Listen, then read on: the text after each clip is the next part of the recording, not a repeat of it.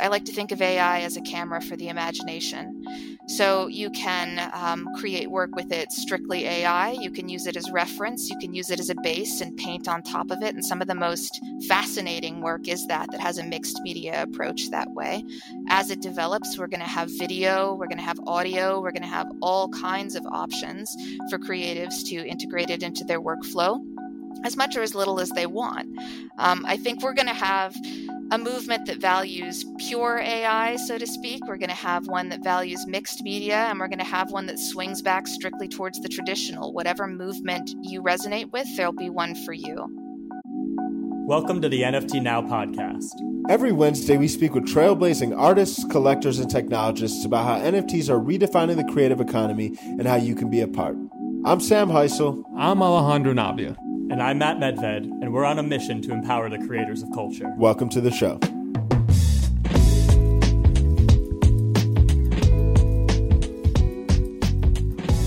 Alejandro, how we doing, man? ¿Qué tal, Matt? Thank you so much for having me back after a long-winded absence. I'm excited for the podcast. Who do we have on today? We are always happy to have you, Ale. I know you're busy out there, but we love having you on the pod. Very excited about today's guest, Claire Silver, one of the leading A I artists in the N F T space. She's a collaborative artist who combines A I elements like GANs, uh, Artbreeder, with traditional elements like oil, acrylic, collage, photography, for really stunning works. And she has found some real success in the N F T space. Her Super Rare Genesis piece sold for more than fifty-two E T H, ninety-two thousand dollars at the time. And she has emerged as a very important voice for A I art at a time when powerful tools like DALL-E two and MidJourney are becoming more accessible to the public at large. Very excited to hear her take on what has become a hot topic in the space. Ale, what are you excited about? Man, you, you spit it on so so articulately. I think these new tools of democratization are going to create, open up the floodgates. So I'm actually interested to hear her thoughts on the role of curation in the capacity. I definitely want to speak to her around what does the human element mean in the age of A I, and what does identity really speak to from that capacity?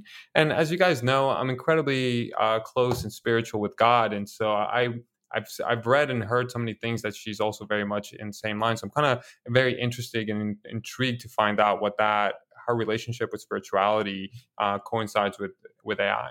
Amazing. Before we jump into it, I want to encourage everyone to sign up for our newsletter if you haven't already at N F T now dot com.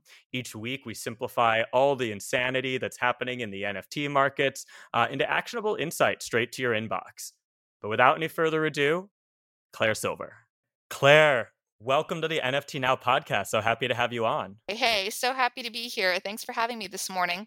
Well, let's jump into it a bit. I'd love to hear about your introduction to A I art and how you got into N F Ts. Yeah, it's kind of a convoluted story, and I'm using an avatar and it's new, so my face may do some weird things. Apologies for that.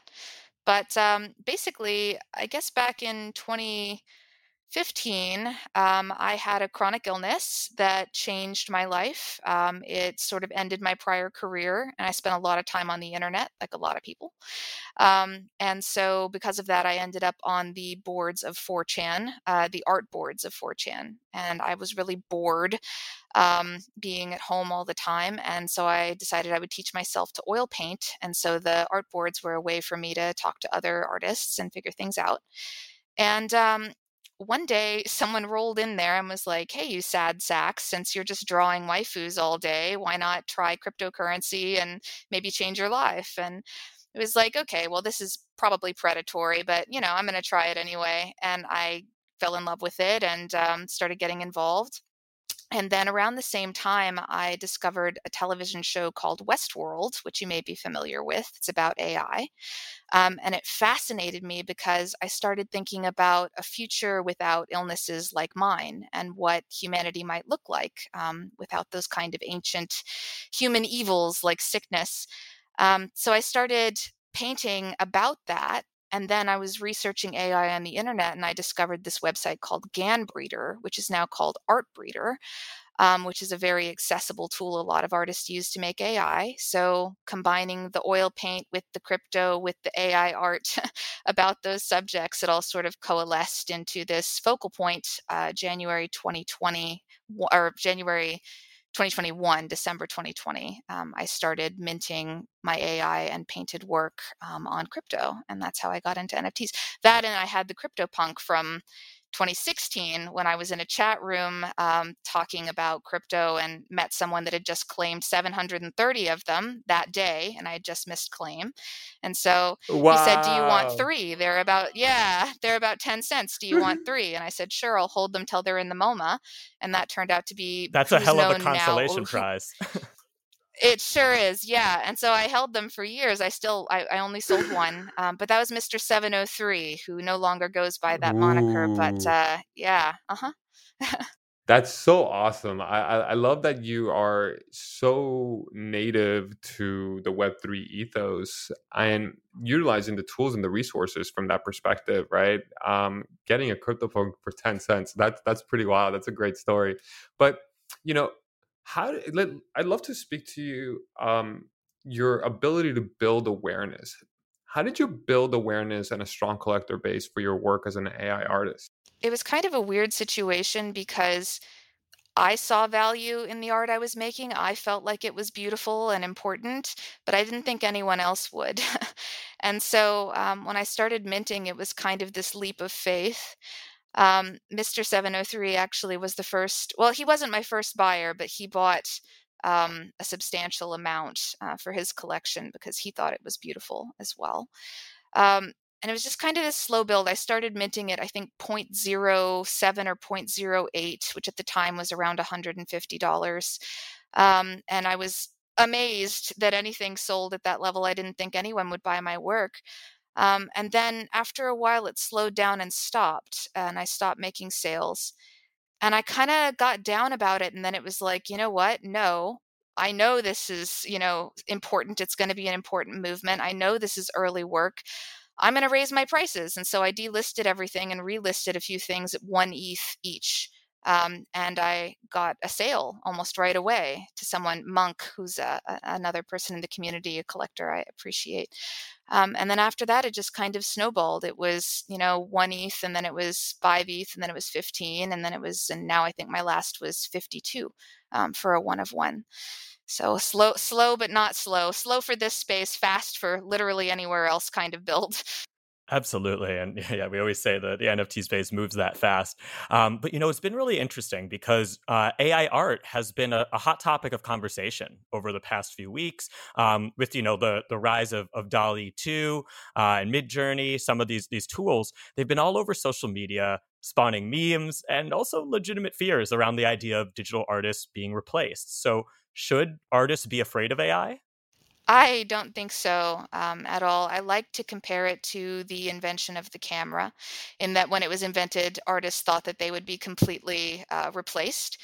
Um, that wasn't the case, and that isn't the case.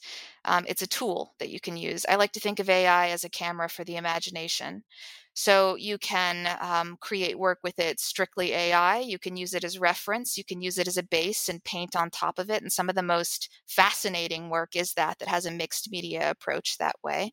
As it develops, we're going to have video, we're going to have audio, we're going to have all kinds of options for creatives to integrate it into their workflow, as much or as little as they want.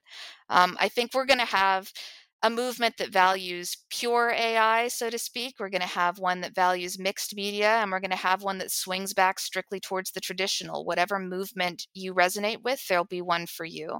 Um, and, you know, different movements value different things. The Impressionists value different things than the Realists, uh, and the abstract artists value different things. None of those are not art, and none of those killed the other movements, right?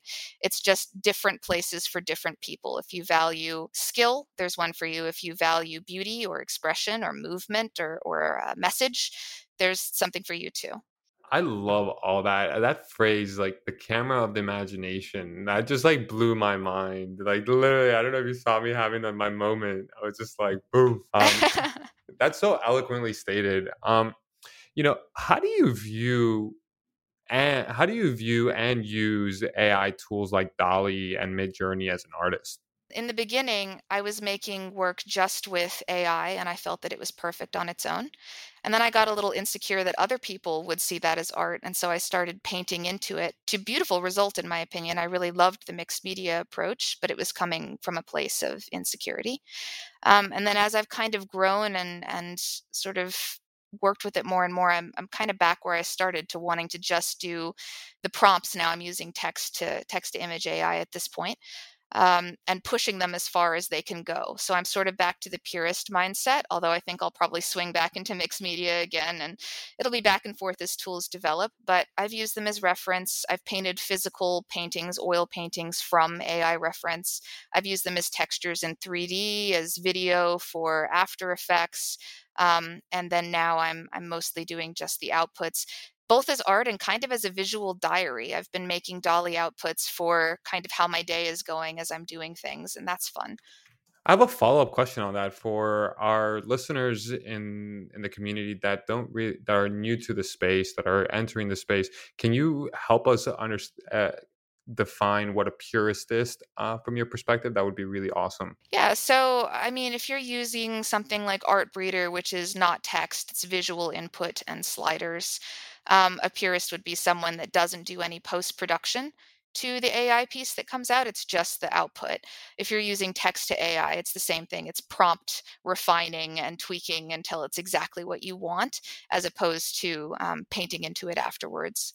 No, that's super helpful. I think, uh, you know, it's it, always good to, as we're navigating new tech uh, technology, to to remember that uh, things that seem like natural to us may may, may be, uh, be new concepts to others. Um, You know, I, I'm I'm aligned with you. I'm really excited. Like, I think technology has always uh, moved art forward, and uh, A I is is a new and exciting frontier there.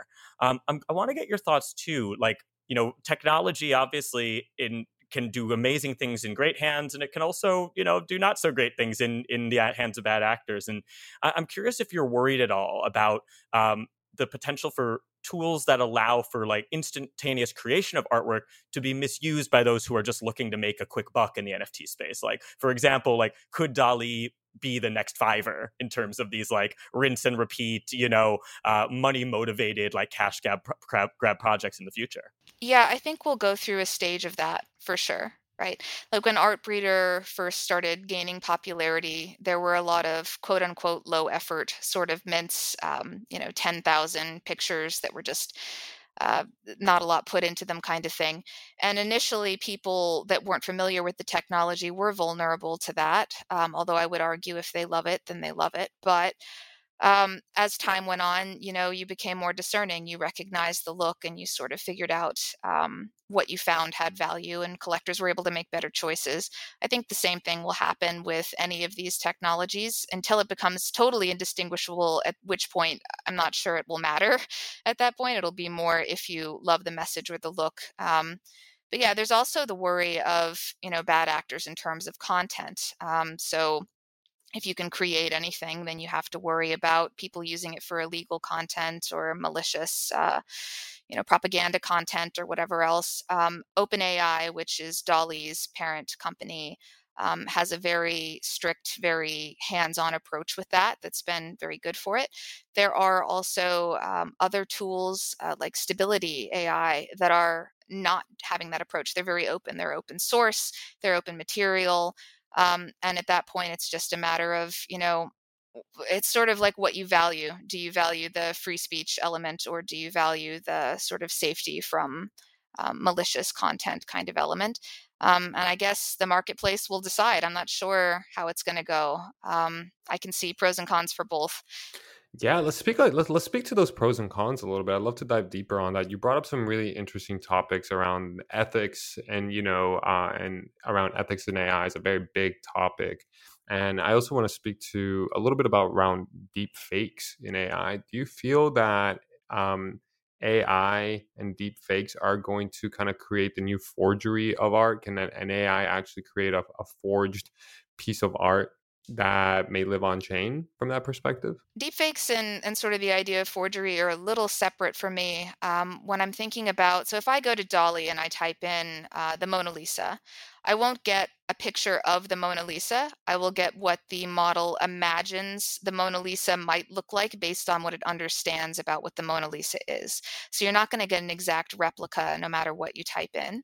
Um, when it comes to deepfakes, it's a scary thing. I'm not going to lie. Like, obviously, it's a it's a brave new frontier with a lot of possibility for bad actors. But I think that whenever there's um, an issue like that that comes up with technology, there are also solutions that pop up. We'll just have to become better researchers. So if you have a video and you're not sure if it's real, there are going to be tools you can pop it in and it'll analyze if it's been deepfaked or not. I'm sure there are those that already exist, but they'll get better. Um, but yeah, that's definitely, but then on the other side of it, you know, the positive creative side of it, pretty soon you're going to be able to take a model and feed it all of your favorite lyrics, diaries, novels, screenplays, and tell it you would like a screenplay for a film noir, um, starring you exactly to your taste, and it'll spit one out. And then in a couple more years, we'll be able to have a video to go with that, and you'll be able to make your own, your own films. So I think it's going to turn everyone into a creator, for better or for worse, essentially. Holy shit. You just gave me like the greatest idea. I have like over like ten years I have over ten or twelve years of journals that I've written. I actually have like so many journals, so like I could probably like oh, amazing. feed it to the A I and see if they can uh create my my like memoir or something. But I, I love to dive deep. Yeah, you could use G P T three. Yeah, that'd be super fu- dope on that front. I actually want to dive deeper a little bit more on like the misconceptions uh about A I art. um What are they, and what are some of the things that we can do better to kind of embrace A I, and what are those misconceptions that are out there right now? Well, the first one that I hear most often is that you just push a button, that it takes no effort. Um, the same arguments were used against the camera, again, which is why I like to compare it. Also against abstract art, my five-year-old could do that, that kind of thing, right? So, you know, speaking from uh, an effort perspective, for example, this collection that I'm putting out with Mirage Gallery soon, it's five hundred pieces. So that's five hundred individual text prompts, um, but really it's probably more like six or seven thousand because you re-roll so many times to get one picture that you like. Then from there, you can do in-painting, which I'm doing, which means you extend either side of the piece to make it widescreen instead of square, which is another several thousand prompts of tweaking and trying to get it all right. Then you have to stitch it together in post in something like Procreate or Photoshop, make it all cohesive. Then you have to upscale all of it. Then you have to name all of it. So there's like, you know, I've been working probably a cumulative, I don't know, it's it's probably been close to a thousand hours since I've started on this. It's been months that I've been working on this for one collection. Um, one piece that I put out, you don't see everything that goes behind it, but it's quite a bit. But separate from that work, um, there are also many other processes besides text to image for A I. There's people that train their own models. There's people that do hand painting. There's people that upload their own painted material as a base to start with. You have no idea what goes into it. And then separate from that, even the idea of effort being the measure by which art matters, like that the amount of manual labor or hard work that you put in is what makes something art, I take issue with. Um, I think that human expression is what I would value um, in art. And so that's more exciting to me. Um, and that's why there are different movements. Like I said, abstract versus realism, what you value is your taste. You know, I had an exhibition of emerging artists in New York a couple of months ago that I, I put on with Accelerate. Um, and the doorman, the guard, basically security guard for the event said, boy, I love all this art, but I can't draw a stick figure, you know? And I said, well, let's do a prompt in DALL-E. And so we did one together, and it was the most incredible, beautiful piece of art that would have never existed without the artist, without him. Um, and he lit up like a like a Christmas tree and said, oh my God, I can't wait to show my wife. This is incredible. She's going to love it. And it was this moment where it's like, I'm so interested in what humanity has to say without the barrier of skill, people that have not been able to express themselves creatively in that way. That interests me so much more than what someone that's been through years of art school has to say. Not that that's not valuable, but we've already been talking about that for, you know, generations. I want to know what people that have never been able to express themselves will express when given tools to do so. I absolutely love that. And, you know, when I was when I was uh, reading your bio, there was a, a line that really stood out to me when you wrote that uh, with the rise of A I, for the first time, the barrier of skill is swept away. Taste is the new skill. And I was like, hmm, that really that that hit home for me, um, because, you know, as an example, as an analog, I'm a by ear musician. I cannot play a piano if it's in front of me. I cannot, I'm, I can barely play a few chords on guitar, but I can think in melodies and I know they're in tune. I know they're in the right like keys and all that. I just don't know what the keys are. And it was, you know, a tool like Ableton Live that allowed me to literally do voice to MIDI and allow me to sing into the computer and it to figure out the notes that enabled me to transcend that skill barrier and still allow that, that music to get heard. And so this like was like the, you know, this really resonated with me. I'd love to hear your thoughts too. In a in a world where taste is the new skill, how how does one curate A I art? How do you evaluate A I art when you're looking at it from your contemporaries, from your own? Um, how like I, I'm I'm really just curious to hear that process, because it, if it's if it's not about skill, is it is it just about imagination? Yeah, I would say it's about, it's it's a broad question. And really quickly, before I move on, I do want to say Jukebox um, is an A I model for music that I don't know if you've experimented with, but you can put in things like, I would like um, music in the style of Trent Reznor, but instrumental, no vocals, mixed with Philip Glass classical in this key kind of thing. And it will do that, um, which is incredible. Amazing. But anyway, I'll check so, that out. Yeah, yeah, yeah. Um, I think that, you know, without the barrier of skill, it's just your inter- your internal world that you're able to express. And everyone has a rich internal world that they're not able to express in daily life. And so being able to have the chance to do that and to share it with others and to find others that then resonate with that, any artist, any creative knows what that feels like. Um, and it's revolutionary.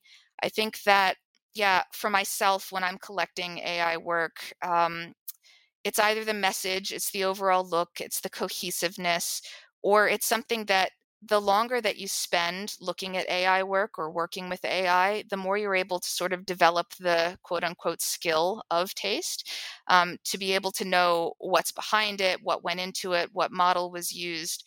Um, all of those can play into it. But I think in general, it will just make concepts. I think it's a conceptual tool. It'll make concept, message, and aesthetic matter more than traditional reproductive skill of, you know, I'm able to paint a photorealistic painting of this, or I'm able to paint something in the cubist style that looks like cubist. It's going to be uh, more about the message and the taste. And recently with this collection, I've been combining.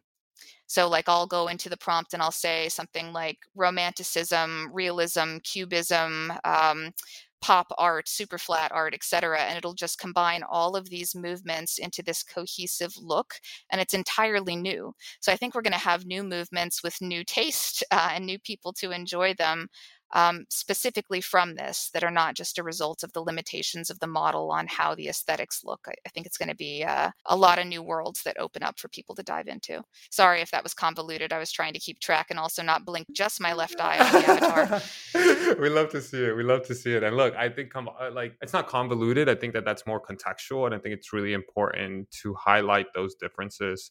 And I really love what you're saying about taste and skill and like curation. And coming back to what you were saying around like A I being the camera for human imagination, that that's really mind blowing. From that, uh, with that context in place, do you foresee um, A I art reaching a greater mainstream understanding and acceptance? Oh, one hundred percent. You know, you can see it with, uh, it was called DALL-E Mini, now called Crayon. Um, but that was sort of like a low-res DALL-E copy that allowed people to make memes. So you would see like Elon Musk on a trail cam at three a.m. or whatever. People would do things like that, um, which are hilarious. But so that's, I think memes and humor is how people will come to understand it in the mainstream initially. Um, and then as time goes on, more and more artists will begin using it in their process. Probably artists that use it as a step in the process of mixed media will gain acceptance first. Um, and then as time goes on, people will learn to appreciate the A I art um, as a quote unquote purist. It's just going to take them diving in and getting their hands dirty. Um, but it's, you know, access to the entire visual library of human imagination. Who's not going to do that as time goes on? So do you see, so what I'm hearing from you from that aspect is like, you're seeing seen A I and these tools like DALL-E more as like potentially as stencils that people can learn, just like kind of like uh, almost kind of like stencils that people can take on as a first step and then evolve from there? I think that's what people will value first, is what I'm saying. I think that the first uh, sort of mainstream acceptance of A I art will be as a step in a, a larger artistic process.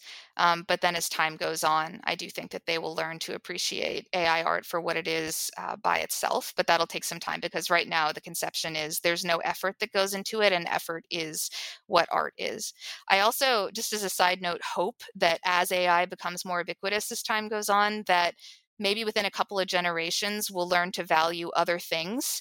Um, right now, it seems like what we value is hard work, quote unquote, um, above everything else. And I would like to think that within a couple generations, it'll help us learn to value story, message, inner beauty, et cetera, um, to a different level than we do at, at this current time. I love that. I love that. And it, it's a really valuable perspective, um, and challenges certain assumptions that, like, you know, we all have, I think, you know, and, and I, I'm really, really interested to think about that.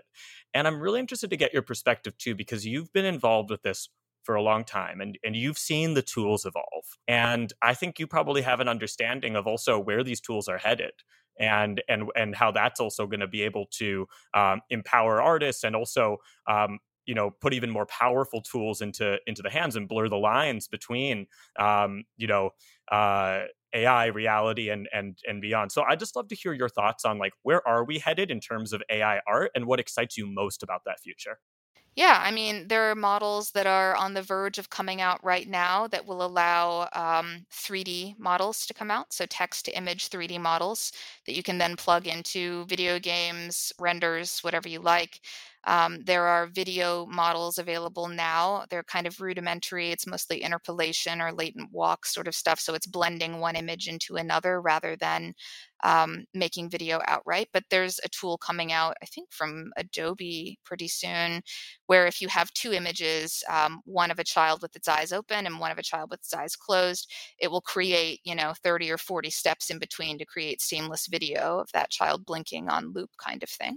Um, so that's going to evolve. Um, I think, like I mentioned earlier, you're going to be able to have screenplays that become movies. You're going to be able to have three D outputs fairly quickly and rigged outputs after that. Basically, anything that you can imagine creatively, we're working on a way for A I to um, to, to to do that. And so um, I think also with A R and V R, um, as those evolve over time, A I is going to play a big part in that. Um, essentially, you think about the internet, everyone's in their own little bubbles, right? You're in your own little world uh, that's curated for you. That's what A I does as well. You're able to have your inner world and curate it exactly to your taste, and then pretty soon you're going to be able to make media in any format that kind of mirrors and shares that. So then at that point, what differentiates an artist from anyone creating, you know, creative work, besides saying we're all artists? It'll just be, do you have a world that's compelling enough that other people want to be a part of it? Do you have taste that's more developed than others? Because it's not something you can buy. You either have to have it or you train it. Um, are you someone that people already are interested in? Like if Mike Shinoda released an N F T or a piece of art, it's like, oh, well, this is by Mike Shinoda. You know, I would love to have that. So that's digital identity, and your uh, work building that up is going to matter as well. Um, yeah, so there's a lot of different avenues that it's gonna it's gonna go down, but um, it will be a change for sure, and it'll be painful at first for a lot of people, but it's not going to replace artists. Certainly, certainly, and you know, I've I've had the experience of of uh, of working with, with, with DALL-E two, playing around in there. Um, one of the first things I made was uh was a little portrait of Alejandro, like reading a book under a mushroom, you know, just incorporating all his favorite things. And it took, you know, like, but it like it took a few iterations to get it right. I found the ones that like honed in on the ones, like I was like learning the process. And then it like, you know, it made him really happy. It made him smile. It was something that was really special. And then, you know, I kind of opened it up to like the, the community on Twitter and was having people send me prompts and all that. And it was, it was really inspiring. I used all of my credits in like one day, you know, I'm about to re-up, but it's like, you know, it's like, but at, even just like me dabbling as a newcomer to the space, as someone who's imaginative, but but is not, you know, an artist per se in a visual, wouldn't consider myself that originally in a visual way. Like I recognize the potential and the power there. And I think it's incredibly inspirational. It, it can be an incredibly powerful tool in the hands of of people with, with strong imaginations and and a way to like really, really express that. Um, and so like, you know, the mind the mind boggles when like you think about it and the, and the possibilities there. So, you know, how would you recommend someone who's feeling that inspiration, is playing with those tools for the first time, is unlocking a new kind of like creative or like a creative output? How would you recommend they enter, for example, like the N F T space as an A I artist, and do it in a way that that feels credible, that's seen as credible? I know, I know. For example, like you, you're a, you're a, you're an A I collaborative artist. Like you, you, you do a, you work with A I, but you also paint, and you put those two things together. Um, not to say that they should do that if that's not their art form, but I'm just curious to hear your thoughts. Like, how do you enter this space in a credible way as a newcomer? Yeah. So as far as tools go, I always recommend Artbreeder and prose painter dot com. Um, Artbreeder being what I started with, very accessible. I only use accessible tools. I don't use any code, um, although I am starting with Google Collab Pro notebook type things, which is, um, but I, I feel like for a tool that does what this does, using accessible options makes sense. Um, Artbreeder and Prose Painter. Prose Painter is one where you can upload your own material and kind of hand paint into it, transform only certain sections, which is more hands-on. Artists might be more familiar with that kind of technique. Um, as for minting and getting involved in the N F T space, there's a very strong, uh, there's actually several very strong A I communities. Um, if you code your own models, there's a community for you. If you use accessible tools, there's community for you. And also for each platform, MidJourney, Artbreeder, et cetera, there's kind of its own thing. Um, I would say you're going to fall in love with what you make right away. Like the first few things you make, you're going to love them. Don't mint them yet. Work on it, you know, for maybe a week, and then see if you evolve um, and what you kind of learn, and you'll probably find things that you love more.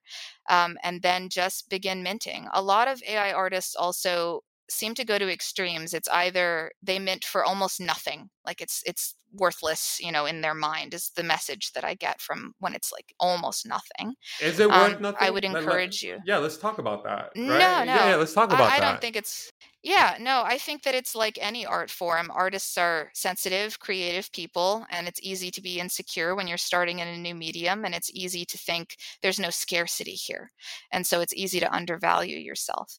But the thing is, if you've got a sea, you just have to go to OpenSea, right? Like you've got a sea of work and the cream rises to the top. Like scarcity kind of governs itself when it comes to quality and taste in any medium. A I is just a, a quickly iteratable uh, medium for that to happen in. Um, so I don't think it's worthless at all. Um, I think you should not also value it at, you know, one hundred thousand T E S or, you know, twenty-five E T H for your first mint um, because you love it so much. What you should do, in my opinion, and what I've tried to do, is you start out by minting at a value that you would feel good about letting go of the work for. If you were selling it in dollars um, at a gallery or at a, an art fair, what would not leave you feeling sick to your stomach and also probably sell? Like that comfortable zone is where you should start at. But then once you start selling work, make sure that you're not selling for less than you've been selling for. Like start your next pieces around the sale of your last piece, and it'll cause a gradual momentum with your work um, to to rise over time. Yeah, I love that advice. I'm gonna take that on myself. You know, um, I'm starting to I'm starting to mint some of my own poetry, and you know, Matt and I were oh, nice. yeah, Matt and I are both uh, fans of literary N F Ts, poetry N F Ts. We're both writers in that capacity, and so um, I think that that's really great advice. And it spoke to me as a creator because somebody's like, "Oh, hey, my poetry may not be worth it." You know, like I'm a poet, but I'm not really an artist. Like I'm a, I'm an entrepreneur. Like I'm a founder. Like that narrative or that story that we tell ourselves is is really key. And so thank you so much for giving me permission. Like I think this was really yeah. a, a great piece of advice. Yeah. No, one hundred percent. And just as a side note, too, I think that writers in general, poets and writers in general with A I are going to be um, right at home because the text to image A I prompts, like the, the more that you can know how to make words work for you, the more that you can specialize the visual output to go with it. So things like illustrated books or, um, again, films are going to be right up your alley. Ooh, I, let, let's talk offline. I, I, I, there's a few things I want to share with you okay. about this. Hey, I'd love, love to chat on that. But all right, I think we, we've spoken to really a, a theme that I really want to speak to here. We touch base on like the stories of self-worth and, you know, the human aspect, right? The element, the human element behind A I, right? And um, for context, as you know, I'm incredibly spiritual. Like uh, I have an incredibly close relationship with God. And, you know, a lot of the concepts around identity and spirituality are very, you know, have been fundamentally studied, you know, over the courses of ages of millennia, right? Like we've, we recognize um, these stories that we tell ourselves are spirituality from that capacity. What do you think the role of A I and spirituality will be in the stories and the art that we're minting today? Yeah, that is a tough question, but it is one that I've put some thought towards. Um, I am also religious. I'm Christian. Um, that is not something that's easy to say in an art-heavy, tech-heavy space, but um, it's a big part of my life. Likewise. And so with A I, it was, yeah, yeah. And and so with A I, I was imagining, you know, like, Like we value innocence in children, right? We want to protect their innocence.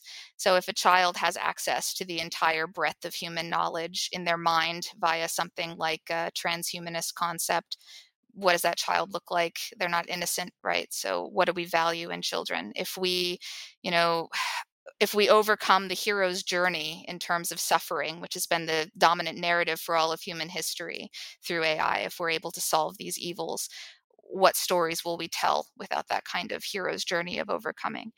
And so for me, you know, the spiritual aspect of things, it's like, it's almost like we're trying to get rid of the things that have plagued humanity, the evils that have plagued humanity since forever, since, you know, the biblical stories of, and so it's, it's almost like a trying to recreate heaven kind of thing through technology, um, as well as create sentience, create life through technology.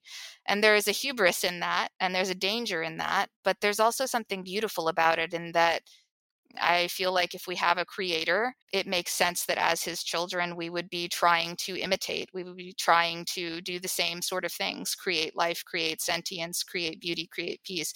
So I, I think that, you know, we're humans, we're dual nature. We're going to have a lot of evils that come from this. We're going to have a lot of beauty that comes from this. And we're going to have a lot of people that are trying to solve for the problems that arise with this as time goes on. But um, yeah, and, and also as a side note on that, I when I was working with A I, I was trying to figure out what separates humans from animals in terms of... Um, Yeah, what is that? That's something, right? Because that's what I wanted to try and train into the A I as important.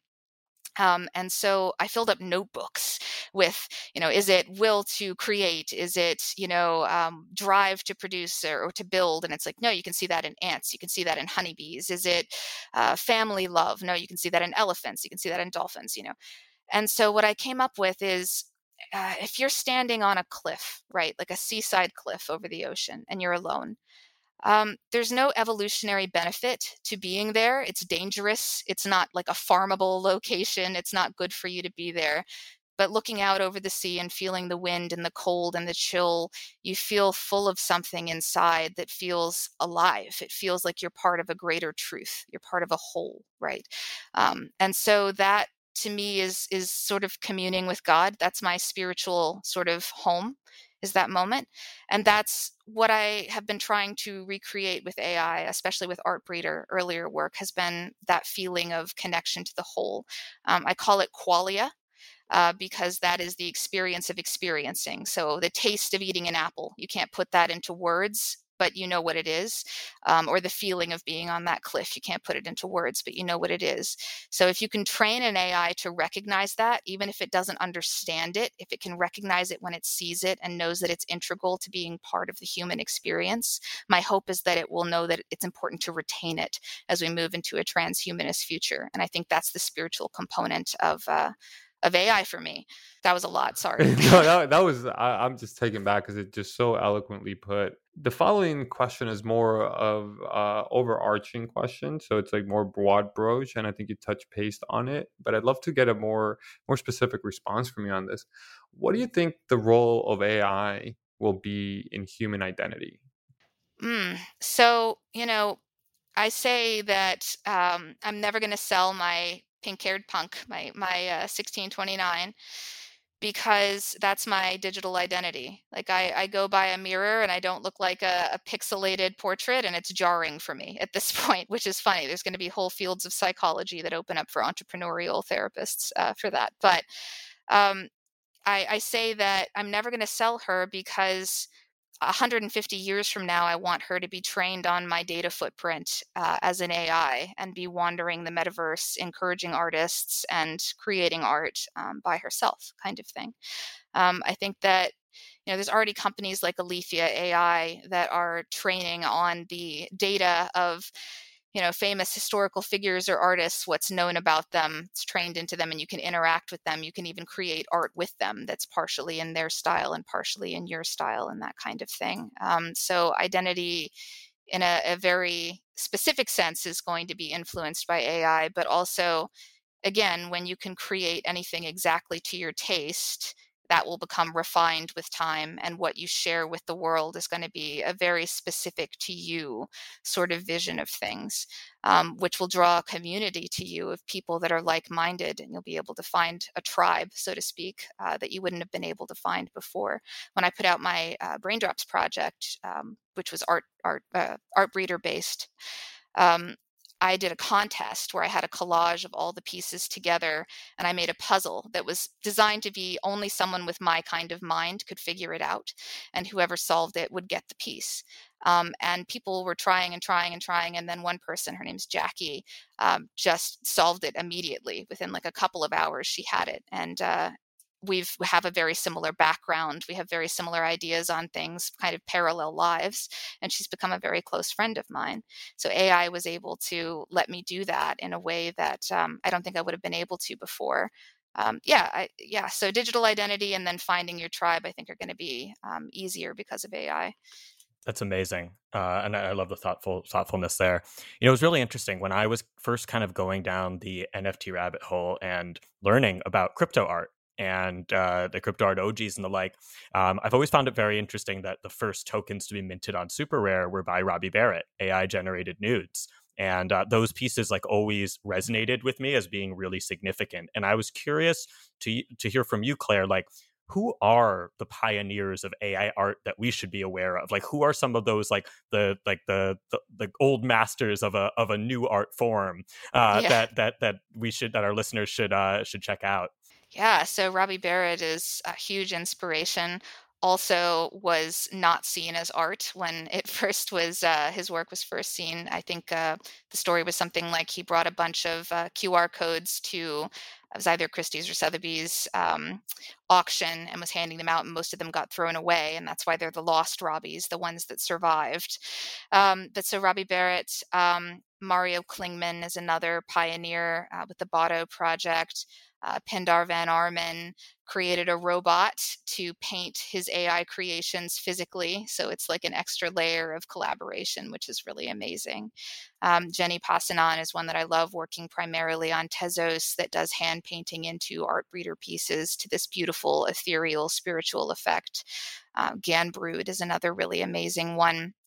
Um, there are others that are not immediately coming to mind. Rafiq Anadol, his work Um, has been shown in the MoMA. He's doing a lot for the movement that way.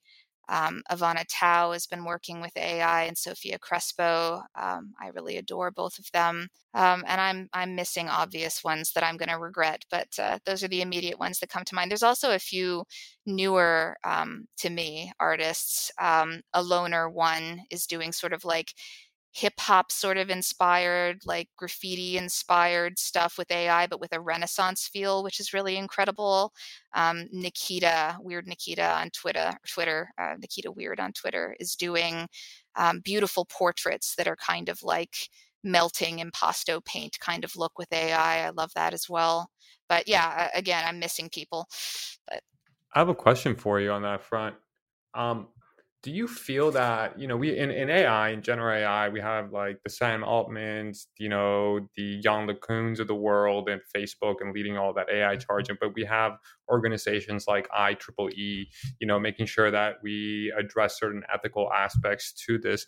Do you foresee um, that the art world will create its own version of its own ethics or its organis- or oversighting Um, body to kind of guide us in an ethical way?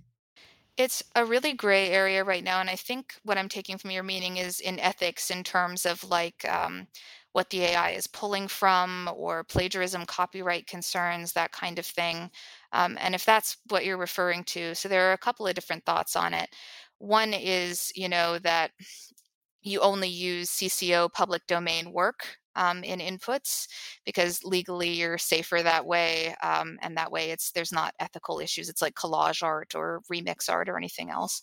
Um, but I think there's a real case for transformative use when you're thinking about, you know, the human brain. It's gathering influences all the time from artists and T V shows and music and films and everything else. And it's mixing them together and putting something out. And the newer models of A I, like DALL-E and like Stability, they're not taking pieces of existing art and collaging them together. They're looking at what the Mona Lisa is, what it knows about the Mona Lisa, and imagining the Mona Lisa from that knowledge base. It's a different sort of thing. So I think there's a real case for transformative use there. Personally, I'm fine if people use my work um, in their A I uh, models. I think that um, a more open system makes for a smarter model that's able to better capture and better express everything humanity has to offer. And I don't think it's taking anything from those artists, unless you're specifically typing in, you know, a specific artist name only and then recreating work. Even though it's not going to be the same, it will have that signature. But that'll also be obvious to anyone with any kind of knowledge around art history or around those artists. So it's a gray area right now, but I'm in favor of a more open model for sure, ethically. Yeah. Is there anyone leading the charge right now around art ethics by any, that, that we that our listeners can follow, or like any conversations or blogs or like boards or anything along those lines that are having? So there's an A I artist called Merzmensch that has a digital magazine for A I that's very active and talks about a bunch of these different topics. Um, there's also... Gosh, let me think. You know, it, it depends also on sort of what you're interested in. As I said, if you're interested in the ethics of, you know, the model being safe for consumption, um, then OpenAI and DALL-E would be a good one to follow their conversations. They have a website um, because they're dedicated to making sure that there's not malicious content and that that's safeguarded. If you're more interested in kind of the open or libertarian sort of view of things, then something like Stability A I would be good, because they're more free speech oriented than uh, safe content oriented. So the ethics conversation will differ depending on who you're following. Um, But there are, yeah, there are a few. Um, MERS comes to mind immediately as a good magazine. And then OpenAI and Stability, I would say, are the two sort of discussing these from different vantage points um, otherwise. Amazing. Amazing. Thank you so much for this perspective. I mean, we're going to have to do a part two on, on A I art, because there's just, there's just, there's just so many questions to fit in, to fit in, in, you know, the, the span of one podcast. Um, but this has been really illuminating. And I think you're going to help a lot of people who maybe didn't necessarily have uh, a full grasp for, for what A I art entails. Uh, definitely, uh, I think we'll emerge from this podcast knowing a bit more, or understanding a bit more. Um, I'd love to address, uh, you know, to kind of change topics um, as, you know, a little bit, and just also hear a bit from you um, on what it's like navigating the N F T space as an anonymous artist. I know that that is a, that is an experience that that, you know, you're not alone in the space. Obviously, being anonymous is is uh, is, uh, is is relatively common thing in, in the crypto space, in the N F T space. Um, but there are unique kind of challenges and also opportunities as an artist. So I just love to hear what that experience has been like for you. Yeah. Um, so for me, being anonymous has been a real blessing. Um, I won't get into it too deeply for safety reasons, but I'm dealing with an issue that a lot of people, and specifically a lot of women, deal with um, around safety. And so because of that, I didn't have any social media. I was very closed off from the world for a number of years. Um, being an anonymous artist in this space has allowed me to speak um, and make friends and have work. And it's just been incredibly liberating um, that way. And it's not just my issue or uh, people that are facing my issue. There are a litany of reasons that someone might choose to be anonymous. Um, people say it makes it easier for you to rug if you're a project, and, you know, they want everyone to be fully doxxed. I would say that's your choice uh, in what you invest in, and that's fine. Um, but that your ability to invest does not trump the individual's right to privacy or safety. And so I think being anon is baked into the culture and very important. Um, I've really enjoyed it. I've enjoyed being able to use avatars, even if they're a little glitchy like this. Um, I've enjoyed being able to have people people kind of imagine me to look like whatever they want in their head, right? Like I'm kind of more of a concept than a, a defined sort of photographic representation of a person. And I like that. Um, there are challenges though, you know, you have to sign N D As for projects, or you have to uh, get accredited investor status to be in something. And so that requires some doxing, which is really scary um, every time. I wish that there were more options for being able to be an entity. You know, I've incorporated as an L L C and stuff like that, but there are still um, issues with having your real identity tied to things. Um, but, you know, I like being able to sleep at night, even separate from all of my issues. This space is one that has money. It's one that has, you know, some level of danger uh, involved in it. And so having that extra layer of safety of being able to not have your real identity out there is comforting. And in addition, if you start anonymous, you can always choose to dox. Um, if you start doxed, once once you dox, you can't ever get that back, essentially. So I plan on staying anonymous as long as I can, hopefully forever. Um, the benefits outweigh the drawbacks for me, for sure. You really bring up some excellent points around, you know, privacy, especially in the age of safety, right? And I think we fully agree with you at N F T Now. We believe that privacy is a fundamental human right, and like privacy really begins with consent. And so many things have like removed consensual converse. The, the concept of consent has been removed in the digital space because of the like, you know, identity and signing up for Facebooks and the things of that capacity of social media. So I really appreciate that take. It's really refreshing, you know. And safety is a concern, right? It's not just like, oh, hey, they can track me, or hey, they can put a, you know, an advertiser or a cookie, but really there's some issues around people stalking people, actual physical harm, you know, hyper obsessive compulsive disorders where people don't really know where the boundaries are, you know, so that level of privacy is something that I feel we should speak to more, um, especially um, from the side of safety. So thank you for bringing that topic up. Um, outside of this, let's talk about the future. Um, what projects do you have in the works? And like, can we get some alpha here? Like, you know, like, let's let's. Yeah. Well, so projects that I have in the works. Well, right now I'm working on this massive uh, Mirage Gallery collection, the five hundred pieces, and it's eating up every inch of time that I have, which is very stressful. I've gotten very little sleep lately, so appreciate you bearing with me there. Um, but that'll be coming out August third, five hundred pieces. Um, and the cool thing about it is I'm combining Um, like I said, many, many movements in art history together to get new looks. Um, and then I'm also using different models, MidJourney, Artbreeder, DALL-E, Stability, et cetera, and mixing those looks. Um, so you get something that's, so the idea of the collection is A I art is not art. And then all of the initial traits are like romanticism is not art, abstract art is not art, et cetera. So you end up with this mix of everything, um, which is cool. So it's probably the last big statement I'll make on it because it's exhausting just having to defend that something is art when it's incre- incredibly, uh, you know, open to interpretation anyway. But there's that. Um, I'm going to be in a film um, that's coming out next year. I'm a protagonist. Um, it's Dan Sickles' film. Um, I'm New Here is what it's called. Your, that. Is that going to be based on your punk identity, or is that going to be like your real identity? So some of both. So it's going to be um, kind of my story. Dan's been filming with me interviews and kind of just like I've been sending him diaries and home movies and videos. Um, and he's got an avatar that he's going to uh, rig to it because I've been using motion capture for all of those things. Um, and so it's it's the story of someone that's kind of navigating the N F T space, and I can't get into it too deeply, but I'm not the protagonist, but I'm a protagonist in it. Um, so my story will have a through line. So excited about that. Um, I'm going to be going to Italy for the first time. I've never been to Europe, um, just the U K. And so I'll be in Italy this fall for an exhibition. Um, I will be in Paris at the beginning of the year for um, N F T Paris and have work at the foot of the Eiffel Tower in the Grand Palais.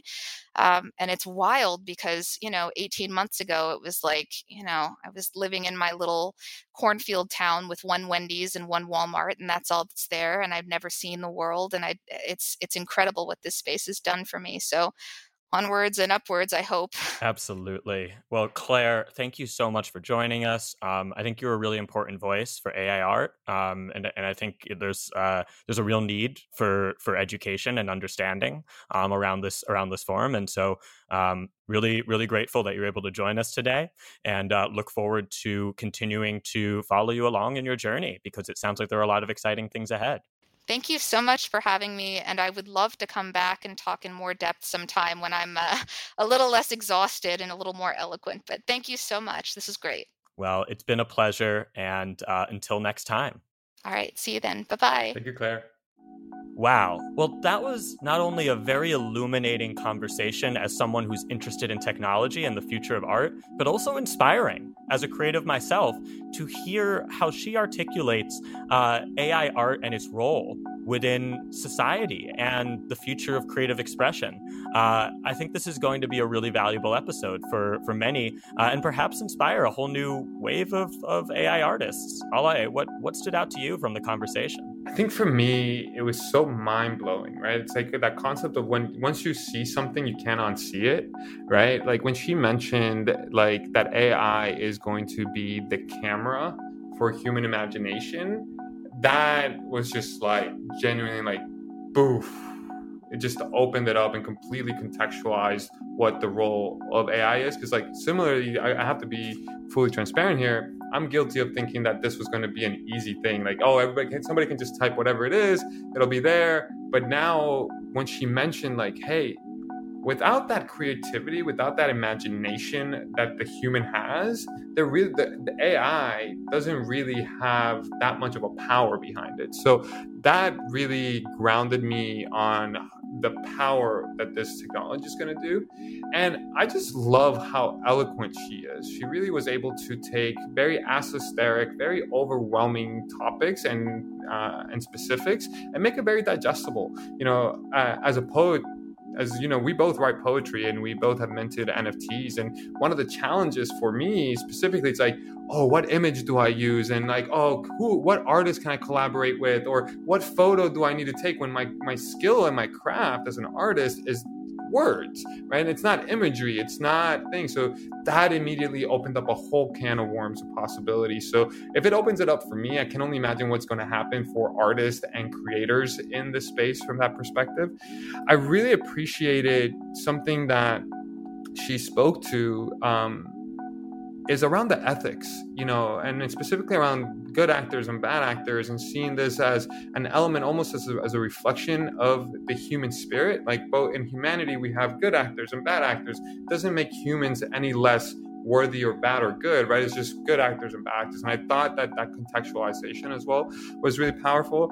And Matt, you already know this, guys. You guys know, like, anytime anyone speaks of spirituality, I, I dive right in. And I just like her her take on that, of how it's going to expand uh, the humanity aspect of the art, and just bringing those elements of how powerful A I is actually going to make the human element more valuable. That was really beautiful.